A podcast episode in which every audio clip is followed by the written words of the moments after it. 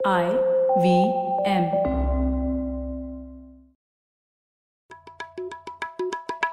भाई हम हिंदुस्तानियों को बतियाना बड़ा पसंद है। बंगाली में अड्डा उड़िया में खोटी कन्नड़ा में हरटे और हिंदी में पुलियाबाजी। इस कला के लिए हमारी हर भाषा में एक शब्द है। तो प्रणय और मैं तो अक्सर मिलकर पुलियाबाजी करते ही रहते हैं। हमने सोचा कि आपको भी इसमें शामिल कर लिया जाए। तो आइए प्रणय और सौरभ के साथ करते हैं पुलियाबाजी। हेलो सौरभ कैसे हैं आप? बस प्रणय चल रही है। तुम बताओ।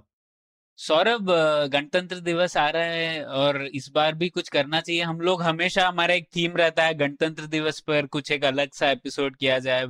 सबसे पहले हम लोगों ने किया था कि ये गणतंत्र होता क्या है। फिर पिछली साल हम लोगों ने प्रियम्बल का थोड़ा एक साधारण हिंदी में अनुवाद किया था। कोशिश तो की थी। तो इस बार भी कुछ गणतंत्र दिवस से जुड़ा हुआ एपिसोड करना चाहिए। बिल्कुल मतलब हमारी हमेशा एक शिकायत जनरल रहती है कि हिंदुस्तान में समझ में नहीं आता अगर जाके प्रोसीडिंग्स देखी जाए कि इंडिपेंडेंस डे चल रहा है कि रिपब्लिक डे चल रहा है तो एक हाँ। रिपब्लिक डे पे जो अहम बात है हमारा कॉन्स्टिट्यूशन और वो क्यों इम्पोर्टेंट है क्या है ये चीज़ पे तो हमको ज़रूर चर्चा करनी ही चाहिए हर छब्बीस जनवरी को बिल्कुल। तो उसी के लिए हमारे साथ एक बहुत अच्छे गेस्ट मौजूद हैं, जिन्होंने इस, ठीक इसी विषय पर एक किताब लिखी है। तो हमारे साथ है रोहित दे। वो लॉयर है हिस्टोरियन है और अभी एसोसिएट प्रोफेसर है येल यूनिवर्सिटी में। और उन्होंने एक लाजवाब किताब लिखी है People's Constitution law and everyday life in the Indian republic इसकी लिंक हम लोग शो नोट्स में लगाएँगे और बहुत ही बढ़िया किताब थी सौरभ मैंने तो बहुत कुछ सीखा। तो उसी पे चर्चा करते हैं और रोहित स्वागत है आपका पुलियाबाजी में। जी शुक्रिया और thank you for inviting me तो रोहित सबसे पहले तो किताब के बारे में जानने से पहले आपकी कहानी क्या है? आप कैसे जुड़ गए ये सब लॉयर और लॉयरिंग में ये सब इंटरेस्ट कैसे है आपको? तो थोड़ी तो चीज़ें इंडिया में एक्सीडेंटल होती है। मैं स्कूल के बाद मैंने वकालत पढ़ी थी और हम जो तहकीक या शोध करते हैं उसका खुद के जीवन के साथ काफ़ी लिंक्स होते हैं। तो जब मैं वकालत पढ़ा था अर्ली टू थाउज़ेंड में उस समय एक ऐसा अगर आप न्यूज़ वगैरह में देखते थे तो जो भी प्रगतिशील आंदोलन इंडिया में थे वो सारे संविधान के अधिकारों को ज़ोर दे के अपनी दावे पेश कर रहे थे। तो जैसे अ, बहुत प्रोमिनेंट जो राइट टू फ़ूड खाद्य अधिकार का मूवमेंट था उस समय सुप्रीम कोर्ट गया था और सुप्रीम कोर्ट के जजमेंट के बाद उन्होंने सरकार पे दबाव डाला और मिड डे मील स्कीम्स वगैरह नरेगा ये सारे पॉलिसीज़ उसी प्रगतिशील आंदोलन के एंड रिज़ल्ट पे आने लगे। तो एक तरह से लग रहा था कि इस देश के जो नागरिक जिनके पास यू नो बेसिक रोजमर्रे की ज़िंदगी की सामग्री पाना मुश्किल होता है उनके आंदोलन संविधान को अपना साथी मान के आगे बढ़ रहे थे। मगर उसी समय स्पेशली जो कुछ वकील और कमेंटेटर्स थे कहने लगे कि जो सुप्रीम कोर्ट की जो जजमेंट्स आ रहे थे उस पर थोड़ा संदेह करने लगे कि ये जनहित याचिका हमेशा जनहित पे नहीं होती। इसमें एक तरह की दृष्टिकोण डोमिनेट करती है जो हम मिडिल क्लास या अपर मिडिल क्लास दृष्टिकोण कह सकते हैं। और कुछ केसेस में जैसे आपको शायद याद होगा दिल्ली में सुप्रीम कोर्ट के एक पीआईएल के बाद सारे बसेस हटाई दी गई थी। और अ, CNG लोगों ने लग गई थी सीएनजी बसेस लगी थी और लोग कह रहे थे कि ये पर्यावरण के लिए बहुत अच्छा है मगर दो तीन महीने तक आम लोगों को पब्लिक ट्रांसपोर्ट का एक्सेस नहीं मिला था। तो ये डिसीज़न कौन ले सकता है? क्या एक अनइलेक्टेड बॉडी डिसाइड कर सकती है कि पर्यावरण रोजमर्रे की यू नो अर्निंग से ज़्यादा कीमती है? तो एक तरह का क्रिटिक निकल रहा था उसी वक्त पे। और वकालत पढ़ते पढ़ते मैंने एक समर मैं सुप्रीम कोर्ट में मैं क्लार्क था एक जज के लिए और जब मैं एक लॉ स्टूडेंट होने के नाते कोर्ट गया था तो मुझे जनरली मेरा विश्वास था कि हाँ लोग अदालत जाते हैं जब उनके सामने कोई मुसीबत होती है। ये तो बहुत ही नेचुरल प्रिंसिपल है वकालती ऐसे ही चलती है। मगर वहाँ पे जाके पता लगा कि लोग अदालत इसलिए नहीं जाते क्योंकि ये सबसे नेचुरल या ऑब्वियस स्टेप है। वो जाते हैं क्योंकि आइदर उनके सामने कोई और चारा ना हो या वो जाते हैं क्योंकि सरकार उन्हें अदालत लेके जाती है। तो अदालती कार्यवाही बहुत ही मुश्किल प्रोसेस है उनके लिए भी जिनके पास यू नो पैसे हो या जानकारी हो। तो इसी बात पे मुझे थोड़ा सा आश्चर्य होने लगा कि इतने सारे स्ट्रक्चरल बैरियर्स के होने के बावजूद भारत में गणतंत्र होने के बाद से संविधान का सहारा कई लोग लेने लगे। और जो लोग हम ऑर्डिनरीली नहीं सोचेंगे कि इनके पास बहुत ही कानूनी समझ है या जनरल कानून पे विश्वास है और एक आखिरी फैक्टर था कि उस समय मैं श्रीलंका गया था एक इंटर्नशिप करने और वहाँ पे एक नया संविधान लिखा जा रहा था उनके सिविल वॉर उनके माइनॉरिटी प्रॉब्लम को सुलझाने। और उस प्रोसेस का एक मेजर कंपोनेंट था कि वो लोगों के बीच में जाके ये सिर्फ़ सभा के अंदर चर्चा नहीं हो रही थी वो बाहर जाके लोगों के साथ चर्चा कर रहे थे। और वो दिखाना चाहते थे कि इस संविधान का एक यू नो जनता के साथ सहमति है। और अगर आप इंडियन प्रोसेस देखें आई हमारे संविधान सभा में कई वर्ग के लोग थे कई दृष्टिकोण के लोग थे मगर ये अल्टीमेटली एक निर्वाचित सभा नहीं था और इसके बाद कोई रेफरेंडम नहीं हुआ ये इस कॉन्स्टिट्यूशन के टेक्स्ट को बाहर नहीं लिया गया और अल्टीमेटली ये टेक्स्ट एक अंग्रेज़ी में टेक्स्ट है और जिसके बारे में कई सभा के रिप्रेजेंटेटिव्स ने भी उस वक्त कहा था कि ये ये ये संविधान शायद आ, हमारे देश में ऑर्गेनिक नहीं है ये बाहर से बाहरी आइडियाज़ लेके आया है।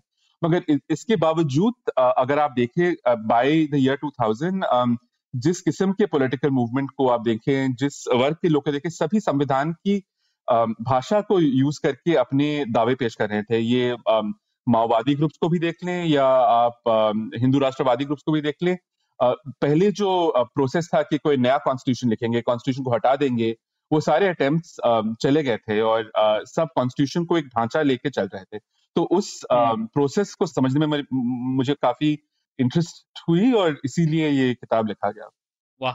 हाँ और जैसे हम लोगों ने देखा इस जो सी एनआरसी प्रोटेस्ट चल रहा था उसमें भी सब लोग संविधान का ही सहारा ले रहे थे ना? वी द पीपल से शुरुआत हो रही थी काफ़ी सभाओं की। तो उसी से जुड़ा हुआ सवाल है रोहित तो इस किताब का मतलब मैं संक्षेप में मुझे जहाँ तक समझ में आया आप आपने ये कहा है कि भारत का संविधान कुछ शुरुआत होने के कुछ सालों में ही उसने रोज़मर्रा की जीवन जो है आम लोगों का वो बदल के रख दिया। और ये बहुत ही थोड़ा काउंटर इंट्यूटिव सी चीज़ है क्योंकि अक्सर आपने जैसे कहा लोगों को लगता है कि ये तो एलिटिस्ट कॉन्स्टिट्यूशन है बाहर से आया है तो ये, ये कैसे बदल सकता है आम लोगों की आम ज़िंदगी को? तो बताइए ना आपका क्या मकसद था इस किताब को लिखने में? और ये सब जो क्रिटिसिजम्स है इसको आप कैसे इंटरप्रेट करते हैं? और रोहित इसमें मे भी एक दो और सवाल मैं जोड़ देता हूँ आप कवर कर सकते हैं। तो एक एक क्रिटिसिज्म जोड़ सकता हूँ जैसे काफ़ी लोग बोलते हैं ये तो 1935 गवर्नमेंट ऑफ़ इंडिया एक्ट था ब्रिटिशर्स ने बनाया उससे ये कॉन्स्टिट्यूशन आ गया। आ, लेकिन आई मीन पीछे ये भी है कि भाई वो 1935 एक्ट भी तो हिंदुस्तानियों की जद्दोजहद से आया था। कौन सा किसी ने आके दे दिया था? उसके पीछे 20 साल की मेहनत थी। हिंदुस्तान में इतनी मूवमेंट चली थी नेहरू रिपोर्ट ऑनवर्ड से।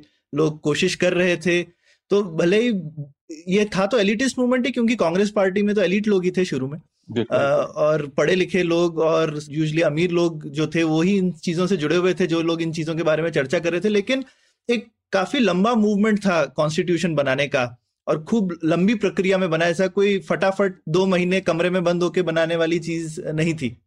तो ये सब भी आप अगर जोड़ सकते हैं अपने क्रिटिसिज्म हैंडल करने में तो अच्छा सौरभ बिल्कुल तो एक तो बिल्कुल एक एक, एक, एक साधारण उदाहरण है कि 1945 सेकेंड वर्ल्ड वॉर के बाद कई देशों ने नई संविधान लिखे। ज़्यादातर देशों में संविधान जैसे जो साम्राज्यवाद कलोनियल स्टेट्स थे उनके संविधान लोग खुद नहीं लिखते थे अंग्रेज़ उनके लिए लिख के चले जाते थे। तो जैसे अगर आप श्रीलंका में देखें या केन्या में देखें बेसिकली और हमारा भी जैसे कैबिनेट मिशन प्लान के टाइम पे जो डिस्कशन था लंदन से दो तीन वकील आते थे कुछ पॉलिटिशियंस आते थे और एक डॉक्यूमेंट सबसे बात करके एक डॉक्यूमेंट लिख के चले जाते थे। और इन संविधान को अगर आप यू नो लाइफ स्पैन के हिसाब से देखें लाइफ स्पैन ज़्यादा नहीं टिकती थी। Usually hmm. पाँच छह दस साल के अंदर ये संविधान टूट जाते थे नया संविधान बनता था। आ, सिर्फ़ तीन ही देश थे जहाँ पे एक तरह का सभा बैठा था 1947 में जो संविधान लिखने की कोशिश कर रहा था। इसराइल और पाकिस्तान और इंडिया। और इसराइल और पाकिस्तान में सभा में कोई सहमति नहीं बनी किसी डॉक्यूमेंट पे पाकिस्तान का सभा तो 52 में हटा दिया गया बिना किसी कॉन्स्टिट्यूशन के हम्म। और इसराइल अल्टीमेटली एक संविधान लिख नहीं पाई क्योंकि वो बेसिक कॉन्सेप्ट हम्म। पे अग्री नहीं कर पा रही थी तो उस कंपैरिजन में भारत में जो हुआ वो काफ़ी अनयूजल था और एक तरफ़ से रेवोल्यूशनरी था कि एक संविधान सभा बैठ के तीन साल में एक डॉक्यूमेंट पे सहमति पा सकती थी तो जब वो लिखी जा रही थी संविधान सभा के लोग एक तरफ़ से एलिट थे मगर कोशिश किया गया था कि हर राजनीतिक आइडिया और हर सामाजिक वर्ग के लोग वहाँ पे प्रस्तुत हो। सो यू नो वैसे तो भारत की आधी पॉपुलेशन महिला है और असेंबली में सिर्फ़ पंद्रह महिलाएँ थे मगर ज़्यादातर संविधान प्रोसेस में महिलाएँ किसी भी देश में देख ले यूनाइटेड स्टेट से लेके सोवियत यूनियन तक महिलाएँ सभा में नहीं थी।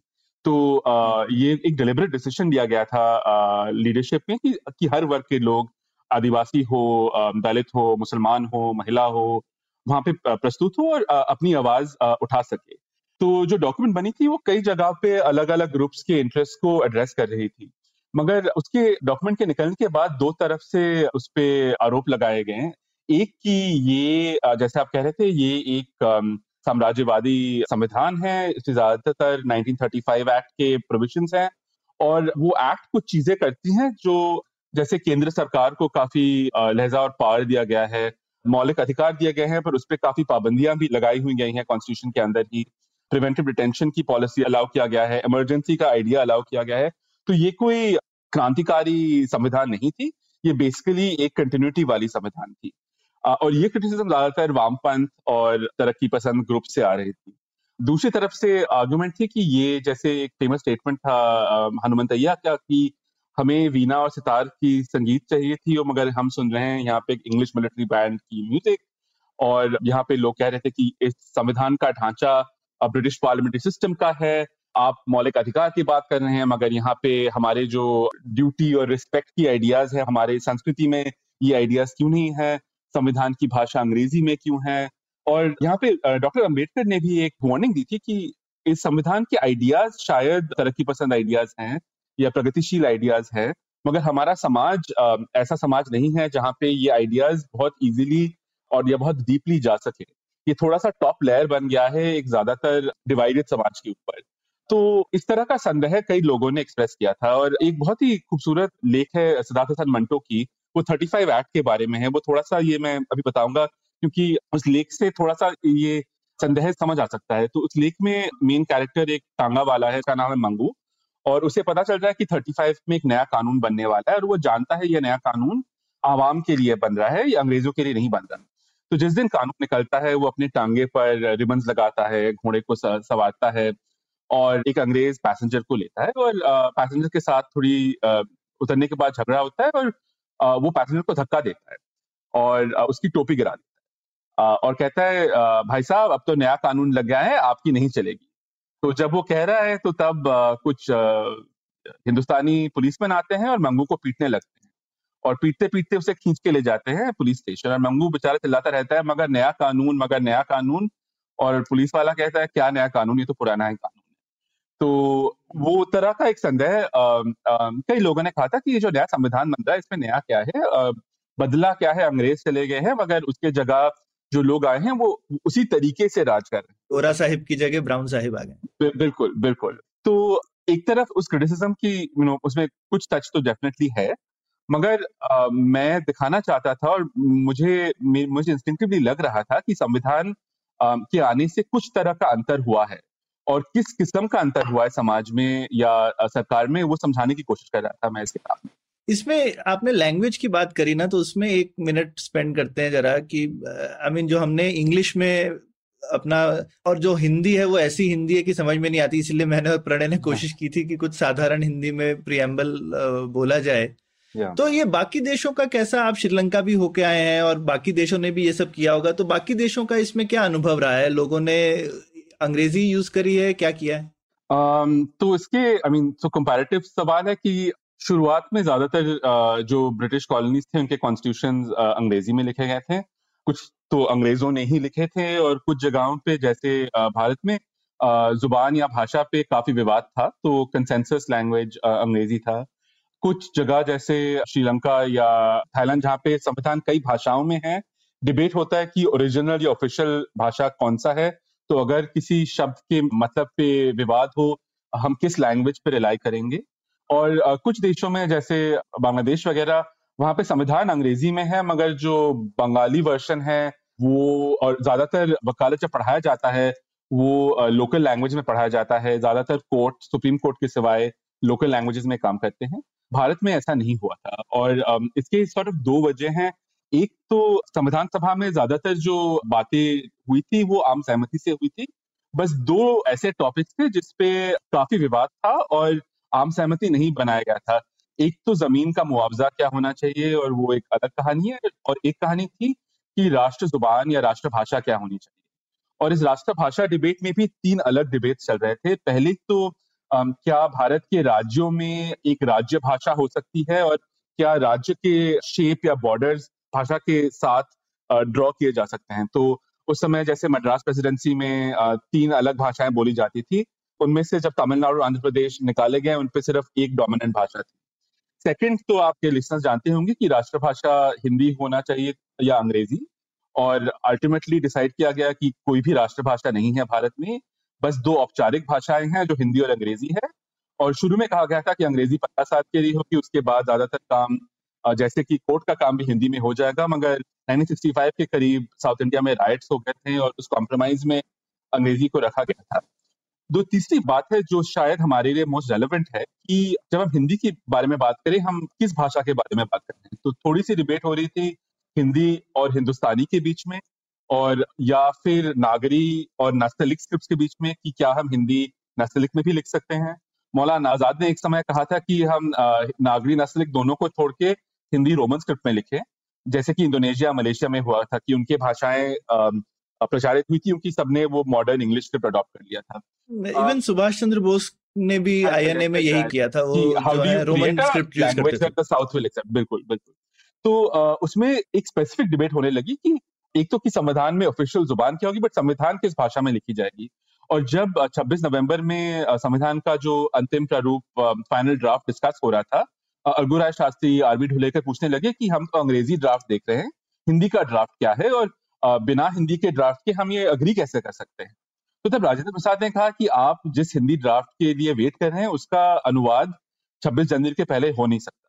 ये शब्द कठिन है और ये शब्द एग्जिस्ट नहीं करते। तो आपका जो हिंदी ड्राफ्ट आएगा, वो 26 जनवरी के बाद आएगा। तो ऑफिशियल ड्राफ्ट जो लीगल ड्राफ्ट है, वो अंग्रेज़ी का ड्राफ्ट रहेगा। और इसके दो कारण थे। सो कुछ मेंबर्स जैसे मैं आरबी धुलेकर का देख रहा था। उन्होंने एक शब्दकोश बनाया था कि संवैधानिक शब्द हिंदी में कैसे लिखे जाएँगे? और ये कई शब्द नए थे। तो जैसे मैं देख रहा था हैबियस कॉर्पस के जगह उन्होंने कहा था, बंधु प्रस्थापन लेख। तो ये बिल्कुल संस्कृत ओरिजिन में जाके शब्द ढूंढ के नया शब्द बनाया जा रहा था। और इसके साथ साथ जो कानूनी ज़ुबान या अदालती ज़ुबान थी इंडिया में वो हिंदी नहीं थी, वो फारसी और हिंदुस्तानी पर डिपेंड करते थे। तो जैसे अगर आप हिंदी फ़िल्में देखते हैं, जो शब्द कोर्टरूम में यूज़ करते हैं जैसे लोग ताजीरात मेरे कहते हैं। मेरे मुवक्किल मेरे मुलजिम यू नो हाजिर हो प्रस्तुत हो नहीं बोलते हैं। तो वो कोई ताजीरात हिंद कहते हैं कोई भारतीय दंड संहिता नहीं कहता। तो एक तरह की जो रोजमरी की ज़ुबान थी वो अर्ली ब्रिटिश पॉलिसी की वजह से और उनके पहले राज वजह से वो फारसी और उर्दू में लिपटी हुई थी। तो वकील भी नहीं चाहते थे कि इसे एक नया भाषा एक तरह का नया औपचारिक हिंदी इस पे लागू किया जाए। तो अभी भी कोशिश जारी रहती है सरकार की कि हिंदी में ट्रांसलेशन वगैरह कानून के प्रोवाइड किए जाए, मगर दो तीन राज्यों के अलावा ज़्यादातर अंग्रेज़ी वर्षन को ऑफिशियल वर्जन कहा जाता है और किसी डिबेट होने पर वो इंग्लिश वर्जन से ही डिसीज़न लेते हैं। तो हैवियस कॉर्पस को क्या बोलेंगे प्रणय? हम साधारण हिंदी में हम तो बोल सकते हैं ना, व्यक्ति प्रस्तुति। हाँ। सबको समझ में आ जाएगा क्या हो रहा है। हम्म। आदमी को बुलाना यही होता है ना कॉर्पस की भैया फिजिकली प्रेजेंट करो भैया हाँ, बंदे को हाँ, है ना? तो शायद एक ये नया प्रोजेक्ट है जो यू नो लोग तो कोई ये ये अगर संस्कृत वंस्कृत में घुसने की जगह इतने आम शब्द हैं जो फिट हो जाते हैं ना। तो उसमें आई मीन आपने शायद देखा होगा सभा में जो डिबेट्स हैं सबसे मुझे इंटरेस्टिंग लगता है कि जो लोग वहाँ पे जाके एक संस्कृताइज हिंदी के लिए मांग कर रहे हैं उनकी अपनी ज़ुबान हिंदुस्तानी ज़ुबान है। तो जो शब्द यूज़ कर रहे हैं वो अब शायद हमें समझ नहीं आई क्योंकि वो उर्दू के अल्फाज हैं जो हम अब नहीं बोलते मगर वो हिंदी के डिमांड करने में भी उसी उसी अल्फाज को यूज़ कर रहे थे। क्योंकि एक तरह का मिला जुला लैंग्वेज था ज़्यादातर लोग जानते थे। नॉर्थ इंडिया में लोग जो पढ़े लिखे थे उनको दोनों स्क्रिप्ट आती थी। जैसे वो और पंजाबी तो गुरमुखी बहुत कम लोग जानते थे ज़्यादातर जो लोग पंजाबी बोलते थे वो उर्दू नस्तलिक स्क्रिप्ट में ही पंजाबी जानते थे। तो सौरभ ये वापस वो एपिसोड की याद आ गई जो हम लोगों ने अभिषेक अवतंस के साथ किया था और हिंदी पर यही ठीक यही चर्चा हुई थी कि आ, किस तरह आर्टिफिशियली हिंदी और उर्दू को डिवाइड करने के चक्कर में को नुकसान ही हुआ दोनों भाषाओं का। तो ठीक है आगे बढ़ते हैं। रोहित जैसे एक हम लोग हमेशा कहते हैं कॉन्स्टिट्यूशन की बात जब आती है कि ये कॉन्स्टिट्यूशन प्रोजेक्ट तो बहुत ही अलग था दूसरे कॉन्स्टिट्यूशन प्रोजेक्ट से ना। हम लोगों ने एक सामाजिक क्रांति का ज़रिया बना कॉन्स्टिट्यूशन जबकि दूसरे कई देशों में कॉन्स्टिट्यूशन कंजर्वेटिव होता है रूढ़ीवादी होता है to preserve the existing order तो हमारा संविधान बहुत अलग था उस मामले में। तो ज़ाहिर सी बात है ना कि काफ़ी लोग उसे अपोज भी करेंगे क्योंकि हम लोग पूरी सोसाइटी को बदलना चाहते हैं। तो इसी में एक जो क्रिटिसिज्म होता है कि हमारा संविधान हज़ार क्या सौ बार अमेंड हुआ है तो ये तो एक पीरियोडिकल है ये एक बुक नहीं है।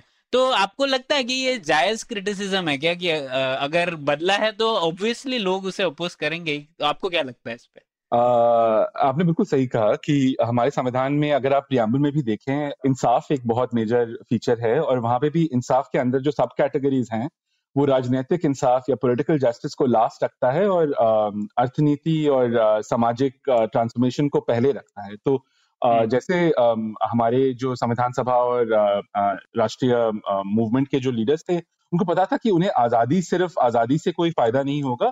आज़ादी के साथ एक समाज और आर्थिक स्थिति का बदलाव चाहते थे। और ये हम्म। सिर्फ़ कांग्रेस पार्टी के लोग नहीं थे। आप जिस पार्टी से भी बात करें सबके मन में एक विजन था कि ये सिर्फ़ ब्राउन साहब का रूल नहीं होगा। कुछ कुछ बदलने वाला है। और अगर आप देखें कि जो भारतीय राष्ट्र मूवमेंट था, ज़्यादातर देशों में नेशनलिस्ट मूवमेंट किसी एक धर्म या किसी एक भाषा या किसी एक आइडेंटिटी से जुड़ा होता है। एक तरफ़ हमारा जो भारतीय आइडेंटिटी था, वो नेशनल मूवमेंट के साथ साथ ही बना था और उनमें कॉमन फीचर था कि जब तक हमारे ऊपर बाहरी एक तरह का साम्राज्यवाद है, तब तक हम एक आर्थिक और सामाजिक बदलाव नहीं ला सकते। जब कोशिश भी करते हैं तब तो रोक पड़ जाती है। जैसे भारतीय लोग जब कंपनी बना रहे थे कंपनी पे रोक पड़ती थी समाज सुधार पे रोक पड़ती थी तो जब तक हमारा देश हमारे हाथों में नहीं होगा हम ये बदलाव नहीं ला पाएँगे। तो जैसे आप कहते हैं बिल्कुल संविधान लागू होने के बाद कई लोगों के हकों पे असर पड़ा था और एक जो हम पुरानी जो कहानी कहते थे हम कहते थे कि जो राजा नवाब थे जिनके पास काफ़ी संपत्ति थी ये लोग डट के कॉन्स्टिट्यूशन के अगेंस्ट खड़े हो गए। और ज़्यादातर केसेस अगर हम देखें वो प्रॉपर्टी या संपत्ति के ऊपर है और जैसे ज़्यादातर जो फार्म या लैंड रिफॉर्म्स के केसेस बन रहे थे उस पे उसका वैल्यू ज़्यादा था वकील वो केसेस ज़्यादा लेते थे और कोर्ट्स में भी उस तरह के केसेस ज़्यादा आते थे। तो एक अच्छा। तरफा तो वो बिल्कुल सही है कि कुछ स्पेशली प्रॉपर्टी ग्रुप्स कॉन्स्टिट्यूशन से काफ़ी चैलेंज हुए। अब जो दूसरी कैटेगरी है प्रगतिशील लोग कहेंगे कि ये कंजर्वेटिव है और सही में है कुछ के, केसेस हैं जहाँ पे ब्राह्मणों ने कहा था कि रेजर्वेशन संविधान के खिलाफ हैं। पुरुषों ने कहा था कि हमें दो या तीन बीवियाँ रखना हमारा हक है या बदलाव नहीं कर सकते। तो ये पुराने, जिनके पुराने हक अफेक्ट हो रहे थे, उनको काफ़ी कंजर्वेटिव डिस्क्रिप्शन दिया गया।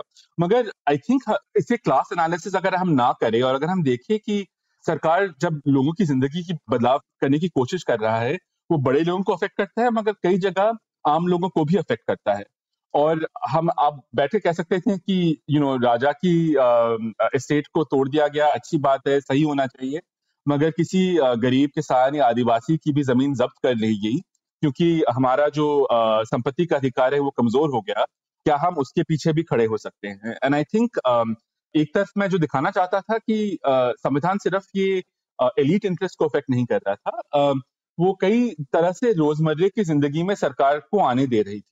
और कुछ अफसरों पे ये बहुत अच्छी बात थी जैसे आप अगर फैमिली लॉ रिफॉर्म देखें या अगर आप नए हेल्थ केयर के पॉलिसीज़ देखें या अनटचेबिलिटी पॉलिसी देखें मगर कुछ जगहों हम्म। पे स्टेट अपने ऑब्जेक्टिव अचीव करने के लिए क्रिमिनल लॉ का सहारा ले रहा था जैसे नशाबंदी वाला केस है तो अगर हम ये भी मान लें कि नशाबंदी एक स्टेट के लिए एडमिरेबल गोल है क्या इसका मतलब है कि किसी पुलिसमैन के संदेह पे कोई भी आम आदमी या औरत जेल भेजी जा सकती है तो इन दोनों के बीच में एक गैप है और इस गैप को आई थिंक देखना आई थिंक इम्पोर्टेंट था वो किताब देखने की कोशिश करती है। बिल्कुल। तो सरकार मतलब थोड़ी भटक गई कई बार और दखलंदाजी लोगों के आम जीवन में भी आने लगी। तो इंटरेस्टिंग बात यह थी कि आम लोगों ने भी संविधान का ही सहारा लिया सरकार को वापस पीछे खदेड़ने में। तो इसमें कई अच्छे इंटरेस्टिंग केसेस आपने इस किताब में लिखे हैं। तो उसी से जुड़ा हुआ सवाल है रोहित कि ये जो आप कहते हैं कि ये जो रिट जो रिपिटिशन है, इसका काफ़ी प्रयोग किया लोगों ने शुरुआती सालों में संविधान के बाद सरकार को अरेस्ट करने के लिए, है ना? तो ये जो प्रादेश याचिका है या रिट है, इसका क्या महत्व था और आपने इसी एक चीज़ पर क्यों ध्यान केंद्रित किया? थोड़ा इसके बारे में बताइए ना। रिट पहले थे क्या इंडिपेंडेंस के पहले आ, किसी फॉर्म में? बिल्कुल तो मैं मैंने रिस्पिरेशन पे फोकस किया क्योंकि मुझे देखना था कि संविधान कुछ तब्दीली लाता है कुछ परिवर्तन लाता है। और अगर आप ढूंढना चाहें कि संविधान में नया क्या था ये रिट प्रोसीजर जो कोर्ट्स को दिया गया था आर्टिकल 32 और 226 में ये एक नया प्रक्रिया एक नया तरीका ला रही थी। और इस पे ज़्यादातर लोगों ने अटेंशन नहीं पे किया था क्योंकि सबने सोचा था ये एक बेसिकली प्रक्रिया है। ये मेन आइडिया नहीं है। मेन आइडिया तो मौलिक अधिकार के नीचे है या सामाजिक इंसाफ के नीचे है। ये तो बस प्रक्रियात्मक सेक्शन है कॉन्स्टिट्यूशन में। तो रिट्स की आइडिया बहुत पुराने इंग्लिश कॉमन लॉ में चली जाती है और ये बेसिकली अदालतों को उस इंग्लैंड के राजा के खिलाफ कुछ पावर्स देती है। और इंडिया में जब पहली लाई गई थी जब कलकत्ता बॉम्बे मद्रास में कोर्स लगाए गए थे अंग्रेज़ हुकूमत काफ़ी घबरा गई जब रिट्स अप्लाई करने लगे।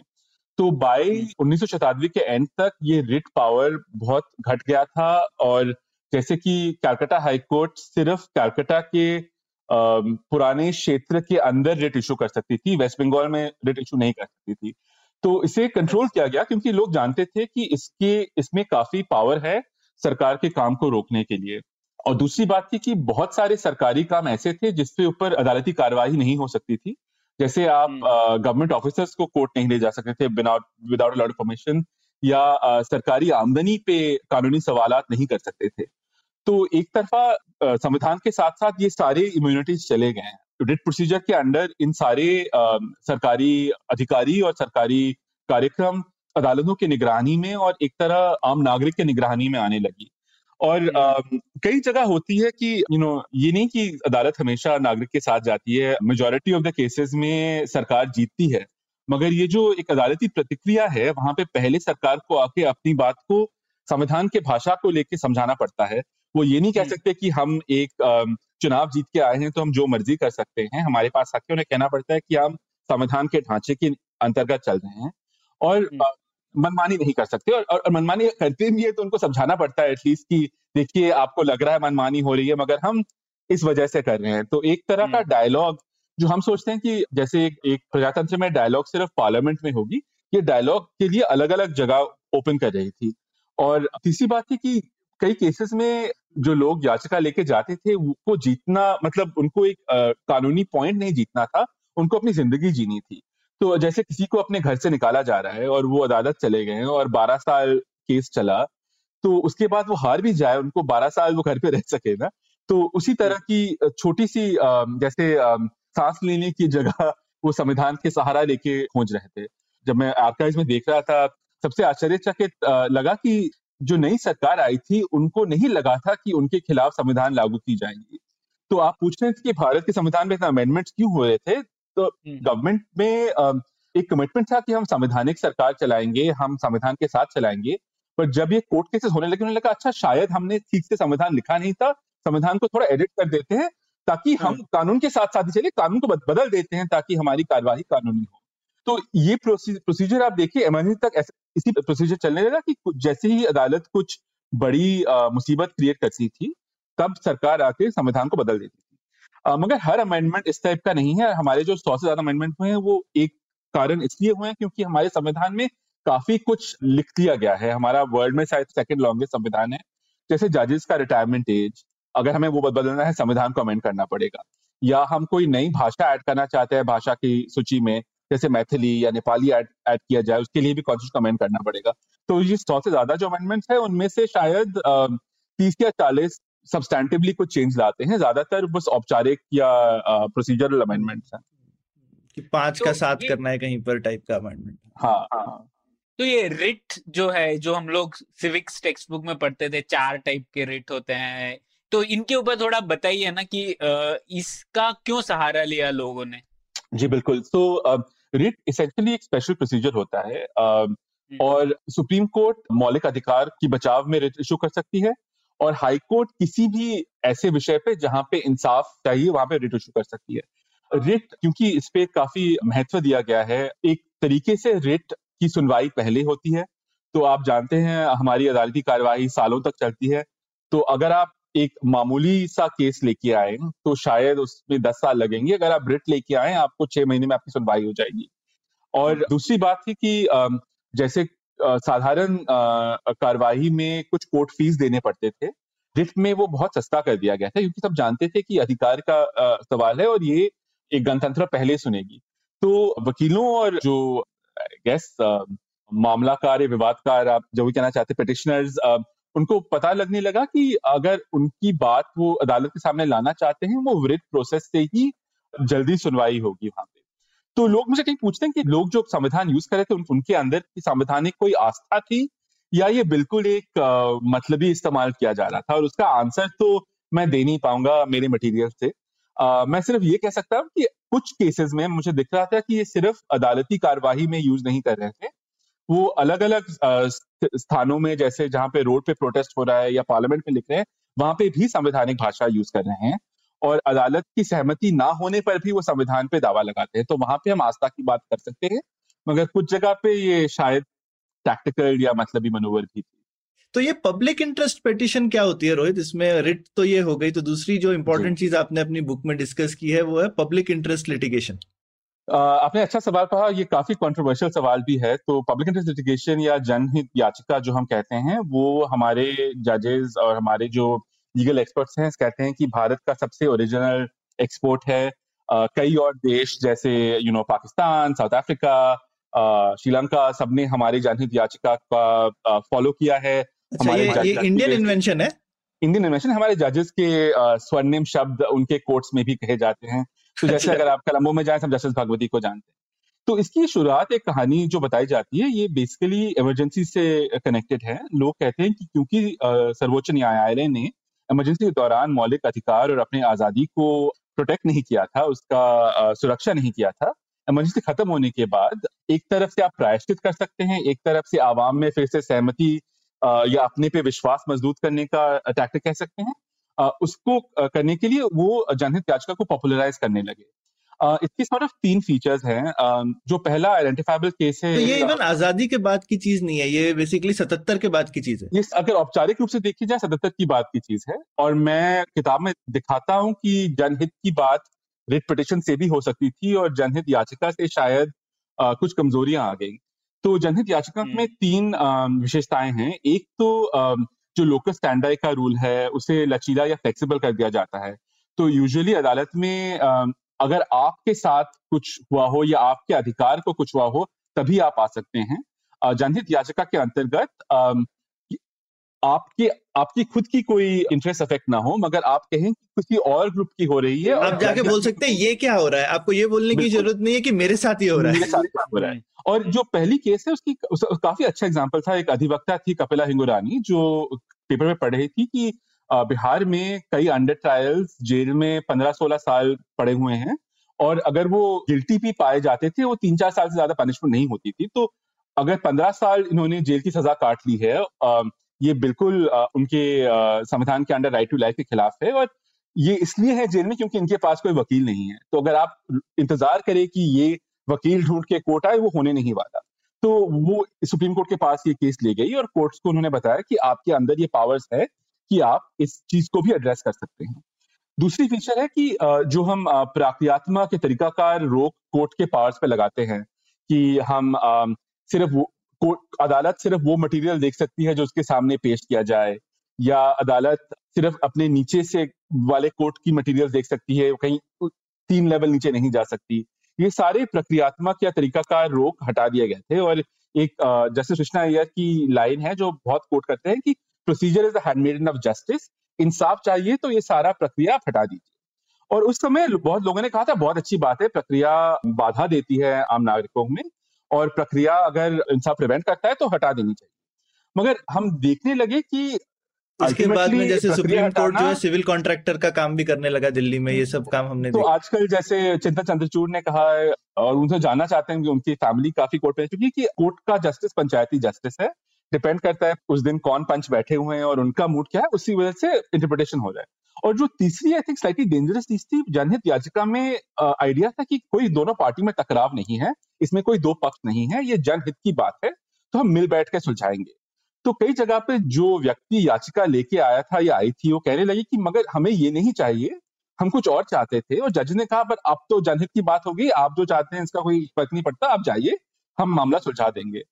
तो आई मीन मुझे सबसे आश्चर्य होता था कुछ साल पहले हर्ष मंदर सुप्रीम कोर्ट आए थे कहने लगे कि असम में जैसे एनआरसी के अंदर जिन लोगों को कैंप में बंद किया गया है उनके पास खाने के लिए या रहने के लिए उनके कंडीशन काफ़ी पुअर है। तो जज ने कहा ये सब ठीक है मगर एनआरसी का काम खत्म क्यों नहीं हुआ? तो मंदिर कहने लगे मगर हम आए हैं इनके जो कैंप में बंद है उनके उन, उन, उनके कंडीशन के बारे में। जज ने कहा नहीं उससे वो बाद में होगा पहले सबको कैंप में डालो तो उन्होंने एनआरसी का प्रोसेस टर्बो चार्ज कर दिया। तो एक किस्म से वो केस जनहित याचिका में थी। अगर अब ये किस जन का जन के हित में है कि इसे इस प्रोसीजर को जल्दी में किया जाए इस प्रोसीजर को फॉलो किया जाए और आप देख ही सकते हैं एनआरसी ने असम में भी किस तरह का तनाव पैदा कर दिया है और शायद ये एक अनिर्वाचित अदालत का काम नहीं था। ये शायद राजनीतिक तरीके से हुई तो बेहतर होती। अब मैं ज़्यादा कहना नहीं चाहूँगा क्योंकि काफ़ी स्ट्रॉन्ग लो कंटेम्प्ट लॉज हैं मगर जजेस का जो अपना कनेक्शन नहीं होना चाहिए मुद्दे से वो हमेशा देखा नहीं जाता। तो शायद किसी राज्य की बात हो और अगर उस राज्य के जज हो तो शायद उन्हें थोड़ा सा सोच समझ के जजमेंट देना चाहिए जो नहीं दिया गया। ठीक है दिख रहा है आप धीरे धीरे बोल रहे हाँ। तो आगे बढ़ते हैं तो अब आ जाते हैं किताब के जो चार किस्से हैं उन्हीं पर है ना? तो जैसे एक कॉमन थीम है चारों किस्सों में बहुत ही दिलचस्प है मतलब मैं अपने सब लिसनर्स को बोलूँगा ज़रूर किताब पढ़िए और हम लोग तो चारों किस्से नहीं डिस्कस कर पाएँगे। लेकिन एक कॉमन थीम ये है कि ये जो सामाजिक क्रांति का उद्देश्य लेके सरकार चली उस चक्कर में कई बार लोगों के आम मर्रा की जो आर्थिक हक थे, उनके ऊपर रौनते चली गई सरकार और काफ़ी लोगों ने फिर नए कॉन्स्टिट्यूशन का सहारा लेके सरकार को चैलेंज किया। तो इसके चार केसेस है, एक जो था शराबबंदी का केस और फिर एक जो वैश्यावृत्ति वाला केस एक जो तीन हज़ार से ज़्यादा कसाईयों ने मिलके केस किया गो हत्या के लॉ के अगेंस्ट और एक जो कॉटन कंट्रोल कमोडिटी कंट्रोल के ऊपर था। तो हम लोग एक या दो किस्से इनमें डिस्कस करते हैं रोहित। तो पहले तो शराबबंदी वाला ही केस डिस्कस करते हैं। कई बार लोगों ने लिखा है इसके ऊपर। पर बहुत दिलचस्प आपका चैप्टर मुझे तो बहुत पसंद आया। तो इसमें ही बताइए कि किस तरह उन्नीस तक चार लाख से ज़्यादा लोगों पर कार्रवाई हो गई थी शराबबंदी के कारण। और, लेकिन इस जो लाइसेंस परमिट कोटा राज जो था, उसके चक्कर में ये हुआ। उसका रिट पिटिशन से क्या नाता था? और लोगों ने कैसे रिट पिटिशन को यूज़ करके चैलेंज किया शराबबंदी को? आ, बिल्कुल आपने अच्छा प्रश्न किया। आ, तो शराबबंदी एक ऐसी राजनीतिक पॉलिसी थी जिसपे काफ़ी सहमति थी हर ग्रुप के भीतर। इनफैक्ट हमारा जो राष्ट्रीय आंदोलन था 1920 से शराबबंदी के बारे में बात कर रहा था और गांधी जी ने कहा था कि ये एक ऐसा सब्जेक्ट है जो हिंदू और मुसलमान महिलाएँ और यू नो जो को एक साथ ला सकता है और ये समाज और अर्थनीति को बदलता है। और उस जमाने में जो शराब के जो टैक्सेस थे एक्साइज के टैक्सेस थे, ज़्यादातर अंग्रेज़ सरकार के पास जा रही थी। तो एक तरफ़ अगर आप नशाबंदी करें तो सरकार की आमदनी को ठेस लगेगा और ये अंग्रेज़ सरकार को हर्ट करता था। तो पॉलिटिकली ये बहुत ही अस्ट्यूट मैकेनिज्म था। वो कई अलग अलग वर्ग के लोग इसमें पार्टिसिपेट करते थे। मगर राष्ट्रीय आंदोलन के समय पे उनके पास कानूनी शक्ति नहीं थी। तो जब वो नशाबंदी के बारे में बात करते थे, वो क्या करते थे? महिलाएँ आके शराब की दुकान के सामने खड़ी होंगी, आप लोगों के साथ बात करेंगे, आप अपने घरों में फैमिलीज़ में मानसिक चेंज लाने की कोशिश करेंगे। और आप वो लोग जानते थे कि जो गरीब मजदूर थे, उनके लिए शायद पूरे दिन के काम के बाद शराब एक तरह का रिलीज़ था। और मजदूरों के बीच में जो यूनियंस वगैरह काम करती थी, वो कोशिश कर रहे थे कि मजदूरों को अलग किस्म की मनोरंजन की सामग्री दी जाए, या शाम में जब वो काम करके वापस आते थे, कुछ और उनके साथ कराया जाए ताकि वो शराब की तरफ़ नहीं जाएँगे। तो ये एक सोशल ट्रांसफॉर्मेटिव प्रोसेस था और वो काफ़ी सक्सेसफुल था।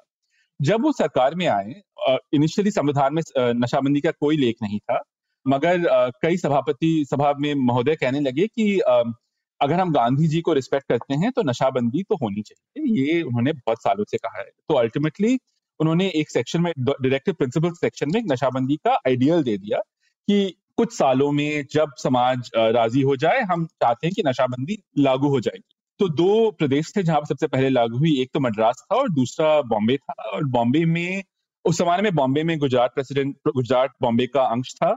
और बॉम्बे के जो चीफ मिनिस्टर मोरारजी देसाई, वो बहुत ही सोचते थे कि क्या पिया जाए। तो मैं आगे डिस्क्राइब करूँगा। मगर उनका ये बहुत ही दृढ़ निश्चय था कि नशाबंदी होनी चाहिए और अगर आप उस जमाने में बॉम्बे लेजिस्लेचर में डिबेट्स देखें, शायद एक या दो लोग थे जिन्होंने कहा था ये नहीं होनी चाहिए। ज़्यादातर सहमति थी कि एक कानून लागू की जाए। अब जब कानून लागू की गई, उन्होंने देखा कि सिर्फ़ कानून से बात नहीं होगी, लोग नशा कर रहे थे और जो बात हुई instead of drinking in formal bars and restaurant ये सब कुछ इलीगली होने लगा या और इसके बीच में सरकार के पास आमदनी कम हुई और नशा का प्रॉब्लम भी गया नहीं। तो आ, सरकार ने एसेंशियली एक नई पुलिस फोर्स खड़ी कर दी जो नशाबंदी पुलिस फोर्स थी और इस पुलिस को काफ़ी पावर्स दिए गए हैं। ये संदेह पे आपके घर के अंदर आ सकते हैं कबर्स खोल सकते हैं आपकी तलाशी ले सकते हैं महिलाओं की तलाशी ले सकती है और जैसे उनका सक्सेस था वो कितने लोगों को अरेस्ट करे। आम नागरिक को अरेस्ट करना आसान था टॉप गैंगस्टर्स या बॉसेस को अरेस्ट करना मुश्किल तो बहुत सारे आम नागरिक कई आदिवासी कई गरीब लोगों को अरेस्ट किया गया। और एक तरह से बॉम्बे में एक सॉर्ट ऑफ़ आतंक सा मचा था कि नशाबंदी की पुलिस घूम रहे हैं यहाँ पे। और तो मद्रास ने ऐसा नहीं किया रोहित? आपने बोला हाँ। मद्रास ने भी ये वाला लॉ पास किया था वहाँ पे ऐसा सब नहीं हुआ? मद्रास में भी हुआ था उसमें दो तीन आई थिंक फैक्टर्स अलग थे मद्रास में पूरे प्रदेश में लागू नहीं हुआ था कुछ डिस्ट्रिक्ट्स में लागू हुई थी। तो इन डिस्ट्रिक्ट से लोग अगर पीना चाहते थे वो डिस्ट्रिक्ट के बाहर जाके पी सकते थे। और उन्होंने एक पास सिस्टम ट्राई किया था और जहाँ पे कुछ लोग एग्ज़ाम थे तो अगर आप कहते थे कि आपके शरीर के लिए आपको शराब पीना ज़रूरी है डॉक्टर से चिट्ठी लेके आते थे तो आपको पास मिल जाता था तो मद्रास में भी ऑपोजिशन था मगर आ, इस किसी का नहीं था। लेकिन थोड़े लूप होल थे कि जो आई मीन हाँ, लोगों हाँ, को रिलीफ मिल गई जिससे। और दूसरी बात है बॉम्बे में क्योंकि वहाँ पे बहुत बड़ी न्यूज़पेपर इंडस्ट्री थी सिनेमा इंडस्ट्री थी, काफ़ी इंटरनेशनल माहौल था। उसका असर ज़्यादा दिख रहा था। तो लोग जब जैसे फॉरेन ट्रैवलर्स आते थे कमेंट्री लिखते थे, कहते थे बॉम्बे में नशाबंदी नहीं है, वो मद्रास नहीं जाते थे। तो वो पिक्चर भी हमें बॉम्बे से ज़्यादा पता चल, उसके बारे में हम बॉम्बे से ज़्यादा जानते हैं। तो पहला जो संवैधानिक चैलेंज था, वो बहुत ही साधारण संवैधानिक चैलेंज था। वो बेसिकली एक पत्रकार थे एफ़ एन बलसारा और उन्होंने कहा कि हमारे संविधान में दो तीन अधिकार दिए गए हैं। पहली अधिकार है कि सरकार सबको समानता से ट्रीट करेगी और। बॉम्बे गवर्नमेंट की नशाबंदी सिर्फ़ आम नागरिक पे लागू होती है आर्मी ऑफिसरों पे और राजा महाराजाओं पे और फॉरेनरों पे लागू नहीं होती तो ये संविधान के खिलाफ है। और दूसरी बात उन्होंने कहा कि ये शराब तो मेरा है ये मेरी संपत्ति है तो आप मुझसे ये अलग कैसे कर सकते हैं? अगर मैं घर के अंदर बैठ के पी रहा हूँ आप ये कैसे हिसाब कर सकते हैं। तो बॉम्बे हाईकोर्ट ने बहुत अच्छी सुनवाई की। जो सरकारी वकील थी वो काफ़ी एम्बेरस्ड हुए कोर्ट में काफ़ी शर्मिंदा हुए क्योंकि उन्होंने कहा कि हम आर्मी ऑफिसरों को पीने देते हैं क्योंकि आर्मी का काम काफ़ी कठिन होता है। तो फिर आ, मिस्टर बलसारा ने कहा कि मगर जो आ, किसान का काम वो भी कठिन होता है जो माइनिंग करते हैं उनका काम भी कठिन होता है। आप कैसे कह सकते हैं कि आर्मी का काम ज़्यादा कठिन होता है? आ, और फिर सरकार ने कहा कि देखिए हम विदेशियों को सुधारने में लगे नहीं है उनको अगर पीना है वो पी सकते हैं। तो फिर उन्होंने कहा कि देखो हमारा आज़ादी का मकसद था कि विदेशियों और भारतीयों में जो आ, कानूनी आ, वो हटा हटाना और आप लोगों ने ये फिर से लागू कर दिया। तो ये काफ़ी गवर्नमेंट को एक एम्बेसिंग पोजिशन में रख दिया उन्होंने तो फिर गवर्नमेंट ने सरदार पटेल ने कहा कि देखिए ये बात यहाँ पे रुक नहीं सकती आप ये बिल्कुल सुप्रीम कोर्ट ले जाएँ।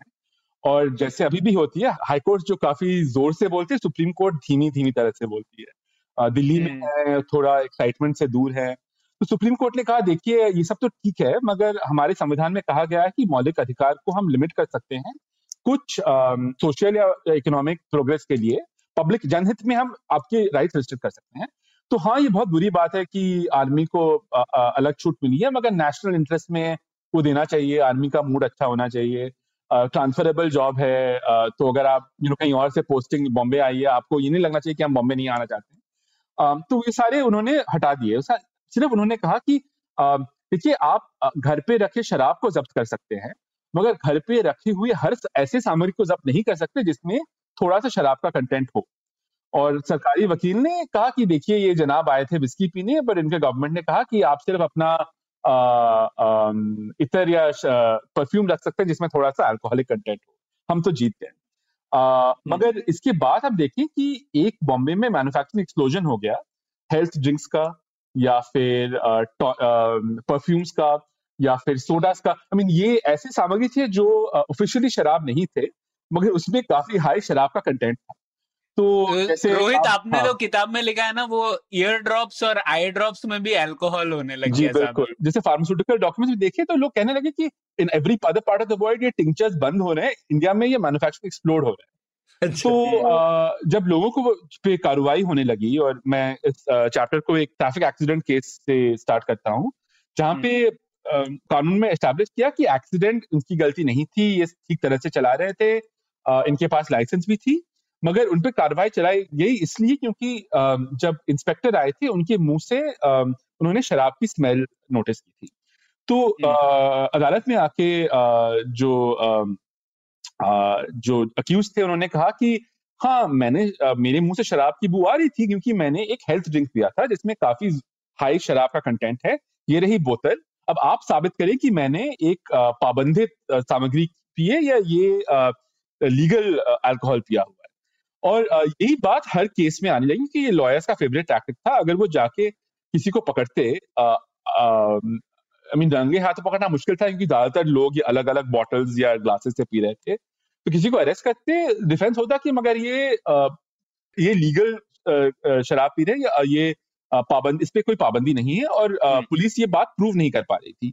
और by the late 1950s government कहने लगे कि हमारी सरकार हमारी सरकार का बदनाम हो रहा है क्योंकि हम किसी भी केस को अंदर कंक्लूजन तक नहीं ले पा रहे हैं। लोग सोच रहे हैं कि गवर्नमेंट लाचार है।